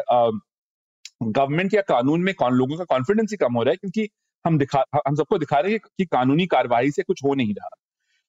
और प्रैक्टिकल टर्म्स में सरकारी आमदनी पे काफ़ी कंस्टेंट्स आ गया था और गुजरात प्रदेश अलग होने वाला था। तो इन तीन बातें एक साथ होके बॉम्बे में नशाबंदी बंद तो नहीं हुई मगर उसके ऊपर काफ़ी रिलैक्सेशन आ गए। तो अभी भी अगर आप बॉम्बे में देखिए ऑफिशियली एक नशाबंदी का रजीम है मगर उसके सारे काफ़ी लूप होल्स हैं जो अलाउ करते हैं कि अबाव द एज ऑफ़ 22 और 25 आप प्रैक्टिकली नहीं है। हम्म। तो ये आ, बिहार में ये चीज़ों का कोई असर क्यों नहीं हुआ? ये हाल फ़िलहाल में जो बिहार की नशाबंदी है वो इतनी स्ट्रिक्ट कैसे हो गई जब हमारा इतना बड़ा नशाबंदी का एक्सपीरियंस रहा है हिंदुस्तान में? और दोनों तरीके का रहा है गुजरात में प्रॉपर है लेकिन जैसा भी है मतलब जो पीना चाहते हैं उनको मिली जाती है बट लेकिन एटलीस्ट बॉम्बे स्टेट का लोगों का काफ़ी एक्सपीरियंस रहा है कि थी नहीं चली इतना लड़ाई झगड़ा हुआ इतने केस प्रेसिडेंट है। तो ये बिहार में उन्होंने कर भी ली और दस साल से चल भी रही है लोग दुखी हैं लेकिन चल तो रही है। मुझे कल ही कोई बता रहे थे हिंदुस्तान में आई थिंक प्रॉब्लम है कि हम कुछ भी नहीं भूलते और सब कुछ भूल जाते हैं। तो एक तरफ़ ये ये जो नशाबंदी का जो एक्सपीरियंस है ये सिर्फ़ बॉम्बे प्रेजेंस में नहीं हुआ है तमिलनाडु में हुआ था आंध्र में हुआ था हम्म। और हर जगह जहाँ पे हुआ था वहाँ पे एक काफ़ी बड़ा ब्लैक मार्केट बन जाता है इलीगल अल्कोहल के साथ डेथ्स होते हैं और राष्ट्रीय आमदनी पे इफ़ेक्ट होता है मगर उस और अल्टीमेटली पॉलिसी पीछे ले जाती है तो हम्म। इससे इससे किसी को कोई सीख नहीं मिलती क्योंकि राजनीतिक पार्टीज़ इस तरह के स्लाइटली कॉम्प्लेक्स टेक्निकल या इम्पैक्टफुल चीज़ें को जनता को बताना नहीं चाहते। um, और uh, जब आप नशाबंदी का इशू लेते हैं हमें नशाबंदी के डेफिनेटली इफेक्ट्स होते हैं पर्टिकुलरली घर के खर्च पे इफ़ेक्ट होते हैं और और, और महिलाओं के लाइफ इफ़ेक्ट होती हैं। तो उस सपोर्ट को पाने के लिए वो बहुत ही सिंपल सा पॉलिसी अप्लाई कर देते हैं। और जो बिहार में हो रहा है आई थिंक अल्टीमेटली जब वो सुप्रीम कोर्ट में सुनवाई होगी ये काफ़ी सारे लॉज रिलैक्स किए जाएँगे। uh, कुछ केसेस में हाईकोर्ट ने ऑलरेडी स्टेप इन किया क्योंकि एक एक टाइम पे उनका रूल था कि जो शराब पी रहा है उस पर कार्रवाई होगी बट उसके घर पे जितने भी लोग रहे हैं उन, उन सब पे कार्रवाई या फाइन होगी। तो एक कलेक्टिव हम्म। पनिशमेंट का का मैकेनिज्म बिहार गवर्नमेंट ले आई है। तो मुझे लगता है ये अंतर अल्टीमेटली कोर्ट्स पे इस, इस पे आ, सवाल उठाए जाएँगे ये कम किया जाएगा। मगर आ, उसके अंतर्गत कई लोगों के ऊपर कार्रवाई चलाई जाएगी और कार्रवाई से ज़्यादा ये ऐसा बन जाता है कि एक लोकल पुलिसमैन के पास एक नया हथियार होता है जिससे वो लोगों को धमका सकता है कार्रवाई ना करने के लिए कुछ ले सकता है। तो ये सरकार को एक तरह का अनकंट्रोल पावर दे देती है। जिसे अपोज करना मुश्किल है क्योंकि अगर आप अपोज करेंगे लोग कहेंगे आप तो शराबी हैं। तो जब नशाबंदी भी हो रही थी ना जो लोग आके बोल रहे थे कि नशाबंदी पॉलिसी नहीं होनी चाहिए आगे लोग कहते थे कि आपकी जो कम्युनिटी है और, और कई बार पारसी समुदाय के ऊपर उंगलियाँ उठाई जा रही थी आपकी कम्युनिटी शराब से प्रॉफिट करती है इसीलिए आप कह रहे हैं। आ, तो इसमें भी एक इंटरेस्टिंग स्टोरी है कि जो पत्रकार आए थे वो एक पारसी पत्रकार थे। आ, जो अखबार के लिखते थे उस अखबार में काफ़ी सारा अल्कोहल कंपनीज़ के एड्स आते थे। मगर वो आके ये नहीं कह रहे थे कि मैं पारसी हूँ इसीलिए हमें आ, अलग सा परमिट दे दें। नाइनटीन थर्टीज में वही हुआ था क्योंकि लोगों ने कहा था कि पारसी रिचुअल्स में वाइन ज़रूरत है क्रिश्चियन रिचुअल्स में वाइन ज़रूरत है तो एग्जामेशन देते उन्होंने कहा था एक नागरिक होने के हैसियत से मुझे ये हक चाहिए। तो वो वो एक आ, आ, आ, नया अलग सा स्टेप आ गया था। तो बेसिकली बिहार में पारसियों की कमी से बहुत नुकसान हो रहा है देश को आप बोल सकते हैं पर मुझे लगता है अदालत की बैकलॉग के प्रॉब्लम से काफ़ी मुश्किल हो रहा तो। कुछ कुछ असली परीक्षण आए हैं मगर वो उसकी सुनवाई नहीं हुई है अभी तक। पर तो इस किताब से जुड़ी हुई जो सीख मिलती है इस चैप्टर से ये तो यही है ना कि मतलब एक दो आम नागरिक थे उन्होंने इसे चैलेंज किया और ये चैलेंज किया संविधान का मुझे मौलिक अधिकार वाला चैप्टर है उसे लेकर। और आप ये भी लिखते हैं कि बहुत इंटरेस्ट जनरेट हुआ इसमें पब्लिक एकदम क्रिकेट मैच जैसे फॉलो करने लगी। तो उसके बारे में बताइए कि क्यों मतलब क्यों इतना कनेक्ट हुआ ये आम नागरिकों के साथ ये केस ज़रूर और मैं जो चार चैप्टर्स बारे में बात करता हूँ ये आई थिंक शायद अलग है क्योंकि इस केस में काफ़ी ज़्यादा जन इंटरेस्ट इसमें दिखा गया। आई थिंक बिकॉज़ जो पुलिस कार्रवाई शुरू हो गई थी नशाबंदी के अंतर्गत वो सबकी रोज़मर्रा की ज़िंदगी को अफेक्ट कर रही थी। तो शायद आप शराब पिए या ना पिए आप एक पुलिस ऑफिसर आपका कांटेक्ट किसी पुलिस के साथ हो रहा था जो आपकी तलाशी ले सकता है जिससे आप डरे हुए होते हैं। तो एक तो ये बात है। दूसरी बात है तो इससे सरकार की आप हिपोक्रेसी को क्या कहेंगे दोगलापन।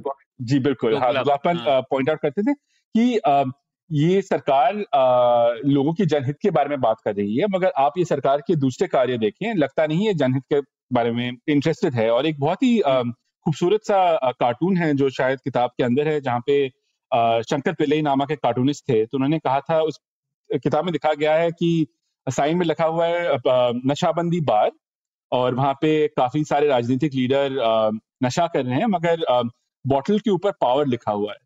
तो अच्छा। कहा है कि यू you नो know, हम आप लोगों को नशाबंदी कर रहे हैं मगर आप खुद पावर पे ताकत का नशा है हो गए हैं बिल्कुल हाँ। बिल्कुल आपको पावर का नशा है राजनीति का सत्ता का नशा है तो उस तरह का क्रिटिक होने लगा है तो लोगों को आई मीन लोग मज़ा देखने आए कि देखिए ये इलेक्टेड सरकार के प्रतिनिधि है और इनकी कैसी धज्जियाँ उड़ाई जा रही हैं कोर्ट में हम्म। और उस समय बॉम्बे में जो लीगल प्रोफेशन थी एक नया टेक्निक था या नया मेथड था तो मैं देख रहा था कि हमारे जो आजकल काफ़ी नामी वकील हैं जैसे फाली नारिमन या कुछ साल पहले राम जेठमलानी ये सब इस केस की सुनवाई के लिए कोर्ट में जाते थे जब वो वकालत के स्टूडेंट्स थे देखने की आर्ग्यूमेंट्स कैसे बन रही है। तो ये एक आ, आ, हमारे वकीलों के पेशा के अंदर भी ये केस काफ़ी इंपॉर्टेंट रोल प्ले करता है क्योंकि यहाँ वो पहला केस है जहाँ पे हम देख सकते थे हम सरकार को कैसे बहुत पब्लिक ओपिनियन में और कोर्ट में अपोज कर सकते हैं। अल्टीमेटली सरकार को नीचे स्टेप्स देने पड़े वो अपनी मनमानी नहीं कर पाई तो पहला बड़ा केस है जहाँ सरकार को झुकना पड़ा बेसिकली आई मीन कई केसेस हैं मगर शायद पब्लिक इंटरेस्ट के हिसाब से पहला बड़ा केस है। और जिसने और, बहुत सारे लोगों को जोड़ लिया केस में। जी बिल्कुल बिल्कुल। और आ, मैंने किताब में आई मीन आई मीन सबसे ऑब्वियस जो केसेस थे वो राजनीतिक मामलों पे थे और मैंने किताब में उसका ज़्यादा ज़िक्र नहीं किया है। अलग जगह पे लिखा है जहाँ पे जैसे अपोजिशन लीडर्स जिनको अरेस्ट किया गया था। और इंटरेस्टिंग स्टोरी वहाँ पे है कि जैसे कम्युनिस्ट लीडर्स का जो केस हिंदू महासभा के चीफ लड़ते थे, क्योंकि उन दोनों ग्रुप्स को पता था कि सरकार इधर वामपंथियों के पीछे आएँगी या हिंदू महासभा के पीछे आएगी। तो उन दोनों के बीच में एक अंडरस्टैंडिंग थी जो एक जनाधिकार सिविल लिबर्टीज के अराउंड थी। और आई थिंक अगर अब देखा जाए I think one of the problem is कि ये पॉलिटिकल कंसेंसस चला गया है कि अब लोग सोचते हैं जो भी सरकार में आ जाए वो उनको नहीं हम, उनको हम दूसरों को दबा सकते हैं। पहले उनमें ये था कि भाई सब अगर प्राइवेट इंडिविजुअल को बचा रहेगा तो सबके हित की बात है बिल्कुल बिल्कुल बिल्कुल ये आपने इंटरेस्टिंग चीज़ की। तो ये आपको लगता है उस समय ऐसा था क्योंकि लोगों को लगता होगा ये कांग्रेस वाले दोनों के पीछे पड़े हैं लेकिन वो एक सेंटर का डिक्लाइन हो गया तो अब लगता है कि भाई अब मैं आ गया हूँ तो अब मैं बाकी लोगों की पिटाई कर सकता हूँ। जी बिल्कुल। और यू नो मुझे इसी बात का काफ़ी आश्चर्य होता है क्योंकि अगर आप इमरजेंसी के टाइम पे भी देखें आई मीन कई लोग थे जैसे अरुण जेटली अरविंद शंकर प्रसाद जो सिविल लिबर्टीज मूवमेंट के साथ उस समय जुड़े हुए थे। मगर लास्ट सेवन एट ईयर्स में अगर उनके पब्लिक स्टेटमेंट्स आप देखें आप वो प्रो मानवाधिकार सिविल लिबर्टी स्टेटमेंट आप देख नहीं पाते।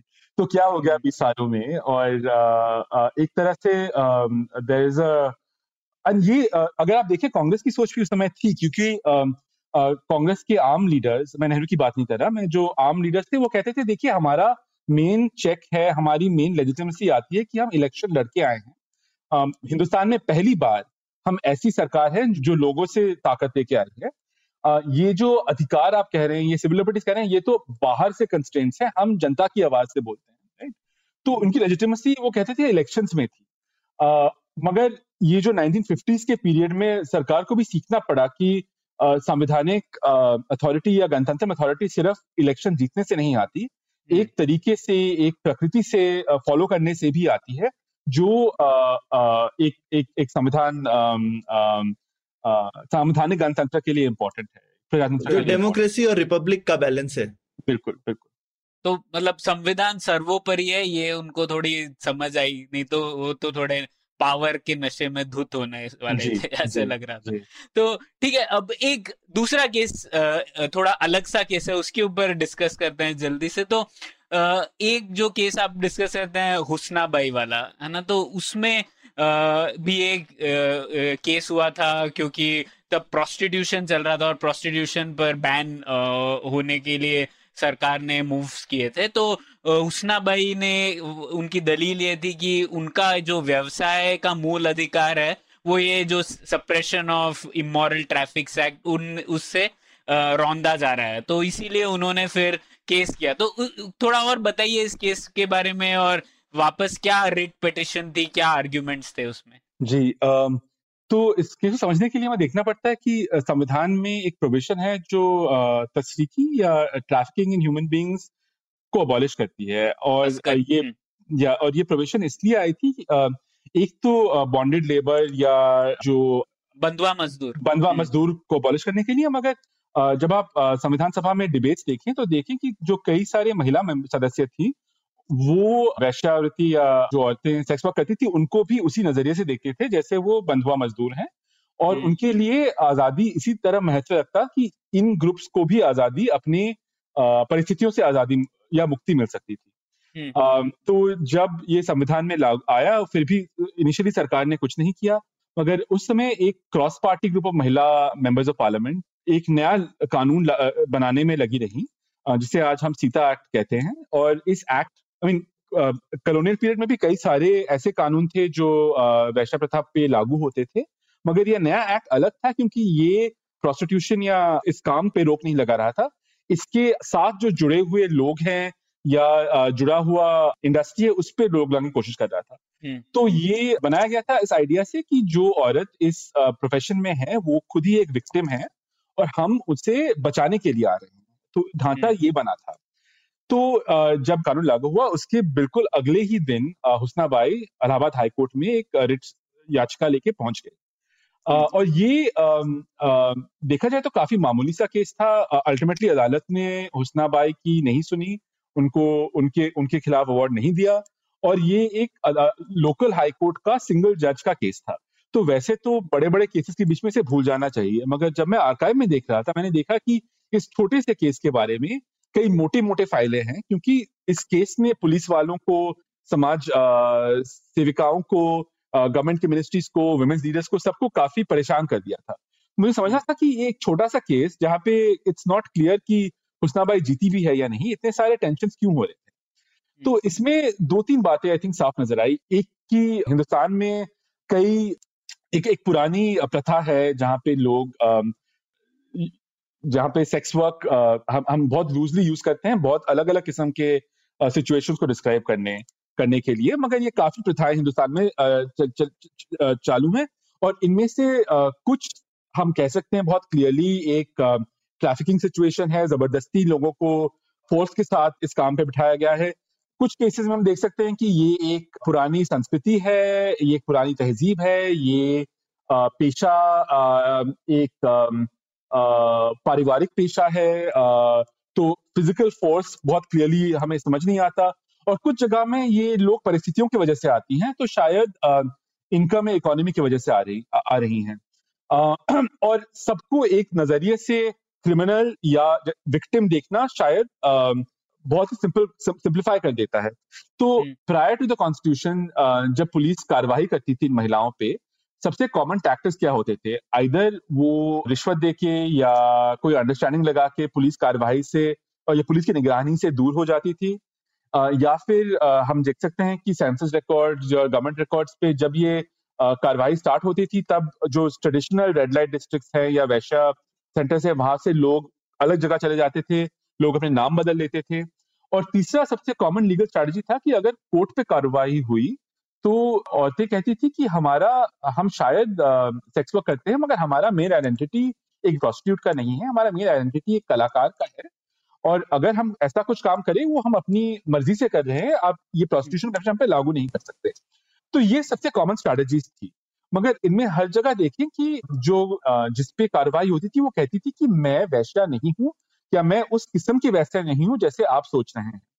हुसना बाई के पिटिशन में सबसे पहले वो कहती कि मैं वैश्या हूँ। फिर वो कहती है कि ये मेरा प्रोफेशन है ये मेरा पेशा है और भारत का संविधान right to trade and profession को प्रोटेक्ट करता है मेरा सिविलाइजेशन में सबसे पुराना पेशा है फिर कहती है हम्म। कि अगर आप मुझे अपना पेशा नहीं करने दे रहे हैं मेरी फैमिली मेरी मदर मेरा छोटा भाई मेरी आमदनी पे डिपेंडेंट है और क्योंकि अब ये वेलफेयर स्टेट बन चुका है अगर आप मुझे ये काम करने नहीं दे रहे आप मुझे कॉम्पनसेशन दीजिए आप मुझे सैलरी दीजिए हम्म। तो यू नो इस बात से डर इसलिए था क्योंकि अभी तक जितने भी जितने भी डिबेट्स हुए थे वहाँ पे वैश्या की आवाज़ नहीं आई थी सर पुलिस की आवाज़ आई थी मेडिकल प्रोफेशन की आवाज़ आई थी और आ, महिला पॉलिटिशियन या समाज सेविका की आवाज़ आई थी मगर वो आ, एक अलग सोसाइटी के अलग दर्जे से आती थी जहाँ हम्म। से ये वैश्याएँ नहीं आती थी तो अचानक ये आवाज़ अब वो ऑथेंटिक आवाज़ है नथिंग आवाज़ ये आवाज़ जब सुनाई दी उससे काफ़ी टेंशन हुआ और दुर्गाबाई देशमुख ने चिट्ठी लिखा था उस समय प्रधानमंत्री को कहने के लिए संविधान को अमेंड किया जाए और ये स्पेसिफिकली कहा जाए कि मौलिक अधिकार वैश्यायों को और भिकारियों को नहीं लागू हो सकती। क्योंकि कुछ भिखारी भी थे जो कोर्ट में आकर कहते थे कि जो एंटी बेगिंग लॉ है वो हमारे राइट टू वर्क प्रोफेशन के खिलाफ है तो आप ये खर्च कर दीजिए। तो आइडिया हम्म। था कि देखिए सरकार आपके आ, हम समझ सकते हैं आपकी कि आपका हित क्या है आप नहीं समझते आपका हित क्या है। क्योंकि परिस्थितियों की वजह से आप पे शोषण हुआ है हम्म। आप की साइकोलॉजिकली डैमेज है आप ये नहीं कह सकती। तो ये एक तरह का टेंशन आने लगा। दूसरी बात है कि पुराने स्ट्रेटेजीज में जो औरतें अरेस्ट होती थी वो अपना आइडेंटिटी सरकार के सामने से हटाना चाहती थी। आइधर नाम बदल देती थी या नेबरहुड चली जाती थी।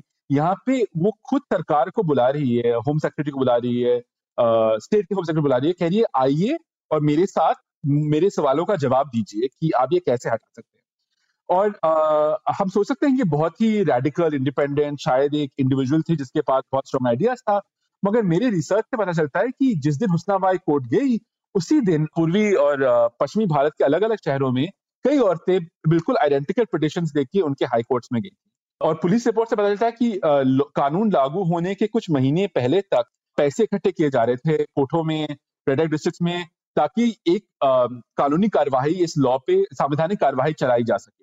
तो ये कोई एक्सीडेंटल इंडिविजुअल स्टोरी नहीं है, ये बिल्कुल एक लार्जर संगठन की स्टोरी है और ये कोर्टरूम कार्यवाही के साथ साथ दो तीन नए ऑर्गेनाइजेशन के नाम आते हैं। There all India Tawaif association all India dancing girls association जो महिलाएँ पार्लियामेंट के सामने आके साइलेंट प्रोटेस्ट करती हैं पॉलिटिशियंस के घर जाती हैं और जब वो अपने अधिकार मांगती हैं, वो अधिकार अधिकार मांगने का भाषा, संवैधानिक भाषा है।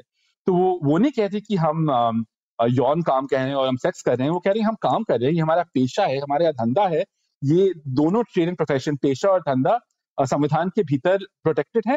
और वो आगे भी जाके कहती है कि संविधान में एक इंडिविजुअल का हक है कि भारत में कहीं पे भी रहें और कहीं पे भी जाएँ। तो ये जो नया लॉ है, जो मैजिस्ट्रेट को पावर्स देती है कि किसी औरत को अपने निगरानी से, अपने रीजन से हटा दे, अगर वो सोचे कि वो औरत सेक्स वर्क कर रही है वो उसके मौलिक अधिकार के खिलाफ है ये उन, उनका हक है कहीं पे भी रहे कहीं पे भी जाए। तो ये ये लैंग्वेज काफ़ी पावरफुल था और हुसना हुसनाबाई अपना केस नहीं जीत पाई मगर उसके बाद में कई केसेस हुए बॉम्बे में पूना में आगरा में जहाँ पे औरतें उस रीजन के लिए लॉ के कुछ सेक्शंस को स्ट्राइक डाउन कर पाई थी।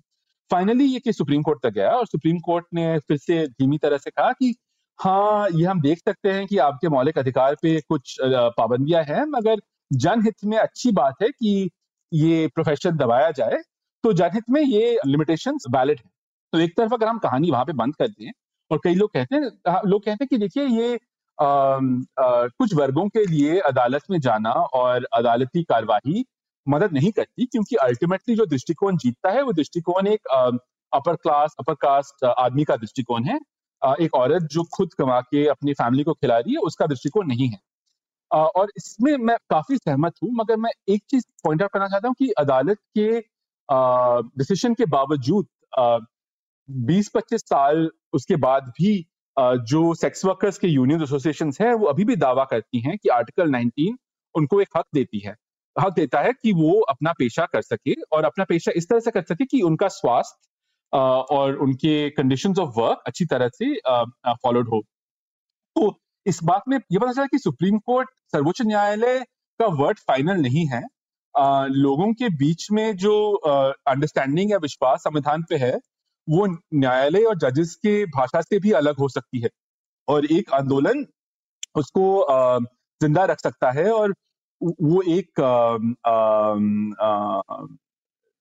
लॉन्ग प्रोसेस ऑफ़ स्ट्रगल एक संघर्ष है जिससे वो कोशिश करते रहते हैं कि संविधान का मतलब औपचारिक रूप से भी बदल जाए। हम्म हाँ बिकॉज़ क्योंकि ये ऐसा नहीं है कि एक वो केस खत्म हुआ तो बात खत्म हो गई।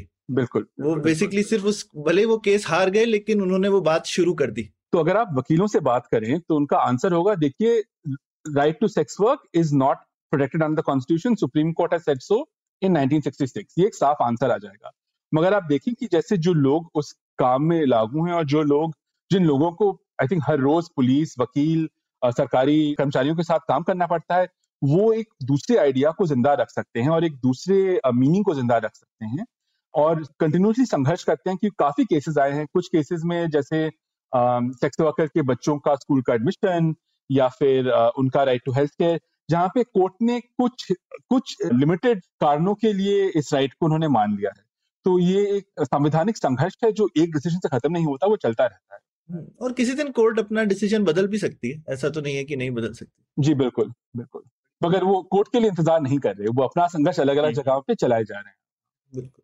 ये बहुत मज़ा आया डिस्कशन में रोहित। तो आई मीन अंत में आपसे पूछेंगे कि मतलब आपने काफ़ी हिस्ट्री पे ध्यान दिया है सुप्रीम कोर्ट की स्पेशली की और कॉन्स्टिट्यूशन ने कैसे आई मीन जिसको अंग्रेज़ी में बोलते हैं एम्पावर कर दिया आम पब्लिक को।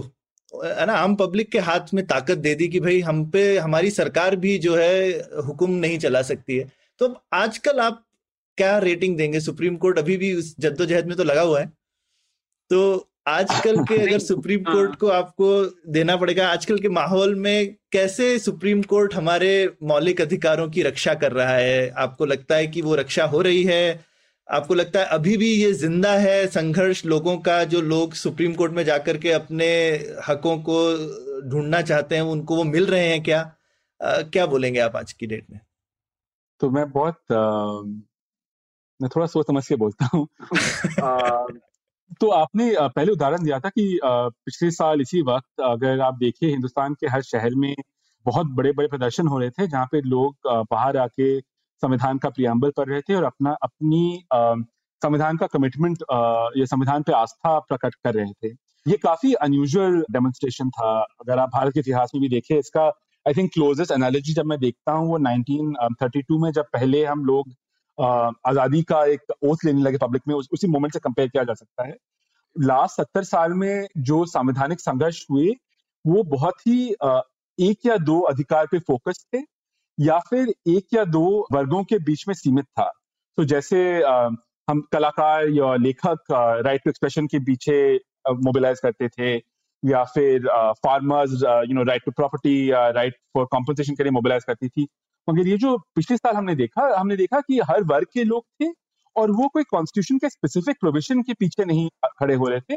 वो एक प्रियम्बल जो एक संविधान का स्पिरिट है, उसके पीछे, उसके ऊपर शपथ ले रहे थे। तो ये क्यों हो रहा था? और एक तरफ़ से इसलिए हो रहा था कि जो ऑर्डिनरीली जिन संस्थाओं पे, जिन संगठनों पे रिस्पॉन्सिबिलिटी है संविधान को मज़बूत करना, शायद वो ऑर्गेनाइजेशन वो संगठन, वो काम नहीं कर रहे हैं। इसीलिए लोगों को बाहर आना पड़ रहा है। उनको याद दिलाने के लिए कि अभी भी जनता में ये संविधान की तरह मोहब्बत या आस्था है। और अगर आप ये नहीं करेंगे तो हम खुद आके रोड पे हो, खड़े होके इलेक्शन में होके अपने आप में इस, इस, इसकी जागरूकता रखेंगे। दूसरी बात है अगर हम कोर्ट को कैसे जज करते हैं और ये एक प्रजातंत्र में कोर्ट का एक काफ़ी अनयूजल रोल है क्योंकि ये एक निर्वाचित सदन नहीं है। और भारत में देखा जाए ये ये एक ऐसा विंग ऑफ़ गवर्नमेंट है जहाँ पे अफर्मेटिव एक्शन या डाइवर्सिटी प्रिंसिपल्स भी लागू नहीं होते। तो ये शायद एकमात्र ब्यूरोक्रेसी में या पार्लियामेंट में हम कह सकते हैं कि हर वर्ग हर क्लास के लोग हैं हर कास्ट के लोग हैं हमारे जुडिशरी में ये नहीं है। हमारी जुडिशरी अभी भी ज़्यादातर पुरुष और अपर कास्ट अपर क्लास और अगर आप यूनिवर्सिटी भी देखें कुछ चिने जुने यूनिवर्सिटी के लोग वहाँ पे हैं। तो इसीलिए जब वो अपना काम करते हैं जब उनके अनइलेक्टेड होना या अनरिप्रेजेंटेड होने पे लोग प्रश्न नहीं उठाते उनके ऊपर और बड़ी रिस्पॉन्सिबिलिटी रहती है कि वो आ, आ, ना कि इंसाफ करे साफ़ दिखा लोग साफ़ साफ़ देख सके कि इंसाफ हो रहा है। तो इसका मतलब क्या है? आई मीन कोर्ट के पास काफ़ी आ, काफ़ी सारे पावर्स हैं। आ, मगर जब वो पावर्स यूज़ करता है लोगों को समझना चाहिए कि वो पावर्स कब यूज़ कर रहा है और कब नहीं यूज़ कर रहा। तो हम देख रहे हैं कि कई मुद्दे जो लोग कह सकते हैं कि ये प्रजातंत्र के लिए बहुत ही अहम मुद्दे हैं। आ, क्या इलेक्टोरल बॉन्ड्स वैलिड है या नहीं? क्या दिल्ली की सरकार के ऊपर लेफ्टिनेंट गवर्नर के पावर ज़्यादा है या नहीं? क्या कश्मीर को यूनियन टेरिटरी बनाया जा सकता है? क्या आ, लोग सर्टन लॉज के नीचे जेल में तीन चार साल रह सकते हैं? ये सारे एक तरफ़ से अहम मुद्दे हैं जो जिसकी सुनवाई जल्दी होनी चाहिए बट किसी कारण से इनकी सुनवाई नहीं हो रही। और हम देखते हैं कि आइडेंटिकल मुद्दे पे कुछ लोग सुप्रीम कोर्ट तक पहुँच जाते हैं अगर उनके पास अपना टीवी चैनल हो और कुछ लोग बहुत ही सिमिलर केस में अगर किसी और तरह के पत्रकार हो कोर्ट के सामने नहीं पहुँच पाते। अब शायद कोर्ट का एक्सप्लेनेशन है इस चीज़, इन चीज़ों के लिए। हो सकता है हमारे माननीय जजेस के पास इसकी कोई रीजनिंग हो, मगर इस रीजन को पब्लिकली पेश करना ज़रूरी है। एक कोर्ट की ओनली डिफेंस होती है उनकी जजमेंट और judgment has to be simple transparent and clear ताकि सिर्फ़ वकील ही नहीं, आप या कोई आम जन भी पढ़ के समझ सके कि अच्छा अदालत ने ये काम किया है। मगर अगर आप जजमेंट्स पढ़े आजकल आप एक क्लियर रीजन नहीं ढूंढ पाते कि, या काफ़ी प्रयास करना पड़ता है समझने के लिए कि जजमेंट क्या कर रहा है। तो मैं ही कहूँगा कि एक एक कोर्ट को लेजिटिमेट और सक्सेसफुल होने के लिए उनका कार्यक्रम ट्रांसपेरेंट होना चाहिए और it must not just do justice it must be seen to do justice so people should be able to understand by their doing what they're doing it should not be opaque and इसीलिए मैं बहुत सोच समझ के कहने की कोशिश कर रहा हूँ कि पिछले छह सात महीनों में कई सारे कंटेम्प्ट केसेस हुए हैं। सुप्रीम कोर्ट के ऊपर प्रश्न करने के लिए कार्टून करने के लिए। मैं सुप्रीम कोर्ट का ही इतिहासकार हूँ और मुझे नहीं लगता ये इतना कमज़ोर संस्था है कि एक कार्टून या एक कमेंट में इसके ऊपर बड़ी आँच आएँगी। इनफैक्ट डेंजर है कि अगर ये ओवर सेंसिटिव निकले या लोगों के बीच में लगे कि ये किसी भी बहस या क्रिटिसिज्म के पीछे सुप्रीम कोर्ट कार्यवाही लगा देगी, उससे ज़्यादा डैमेज होती है कोर्ट की रेपुटेशन की। तो you know I hope that the court is more confident of its own own reputation नहीं बिल्कुल और जैसे हम लोग देख रहे हैं अभी जो सुप्रीम कोर्ट ने कमिटी बनाई है फार्म लॉस को सॉल्व करने के लिए उसी में लोगों में विश्वास नहीं है क्योंकि लोग अलग तरीके से देख रहे हैं। तो ये एक शायद एक उदाहरण है आप जैसे कह रहे थे कि judiciary should be seen to be doing justice तो वो शायद कहीं टूट रहा है वो एंग बैठ नहीं पा रहा है ठीक से। और ये अगर आप हम पहले रिसर्च में देखिए तो किसी भी दूसरी कंट्री की जुडिशरी शायद पाकिस्तान या श्रीलंका के सिवाय ऐसा काम करती है और ये आइडिया की एक जुडिशरी एक कमेटी बना देगी एक जनहित में सुलझाने के लिए ये जनहित याचिका के साथ जुड़ी हुई है। और। दो स्कॉलर्स हैं एक उषा रामनाथन जी और एक अनिल भवानी और दोनों ने इस प्रोसीजर को देखा है और देखा है कि इस प्रोसेस में जनहित पिटिशन में सबसे ज़्यादा पावर जुडिशरी को जाती है और हमेशा जुडिशरी बेस्ट क्वालिफाइड नहीं होता है इस मामले को सुलझाने में। तो इस कमेटी के पहले भी शाहीन बाग में जुडिशरी ने कमेटी बनाई थी उससे कुछ नहीं हुआ। अयोध्या में उन्होंने एक मीडिएशन कमेटी बनाई थी उससे भी कुछ बात नहीं हुई। तो ये शायद यू नो हमने भी एक एपिसोड किया था राइट टू लाइवलीहुड रेडी वालों के ऊपर। वहाँ पे भी सुप्रीम कोर्ट की हम काफ़ी आलोचना थी हमारे एपिसोड में। जी जी। ठीक है रोहित बहुत मज़ा आया आपसे बात करके बहुत कुछ आ, सीखने मिला और ये किताब तो मैं सबको रेकमेंड करूँगा जो भी पब्लिक पॉलिसी से इंटरेस्टेड है। मेरा प्रयास है अगले साल इसका हिंदी में अनुवाद निकले तो अपडेट यू जब वो हो जाए। बिल्कुल और एक ही शिकायत है मेरी आपसे रोहित की किताब थोड़ी महँगी है और किंडल वर्जन भी हज़ार रुपए से ज़्यादा का है तो, तो अगर हिंदी किताब हिंदी वर्जन सस्ता होगा तो और लोगों तक पहुंचेगी। आई मीन ये this is not for the record but ये Kindle version is a lot more expensive than the paperback क्योंकि वो किंडल के राइट्स यूएस राइट्स हैं और पेपर बैक इंडियन राइट्स है so the Indian paperback is cheaper and definitely अगर हिंदी भारतीय भाषा में आए तो pricing will be lower than वाह तो इसमें भी एक लीगल एंगल है ही मतलब। जी तो इसी बात पर एपिसोड अंत करते हैं। बहुत बहुत शुक्रिया Rohit. Thank you thank you thank you उम्मीद है आपको भी मज़ा आया। यह पॉडकास्ट संभव हो पाया है तक्षशिला इंस्टीट्यूशन के सपोर्ट के कारण। तक्षशिला पब्लिक पॉलिसी में शिक्षा और अनुसंधान के लिए स्थापित एक स्वतंत्र संस्था है।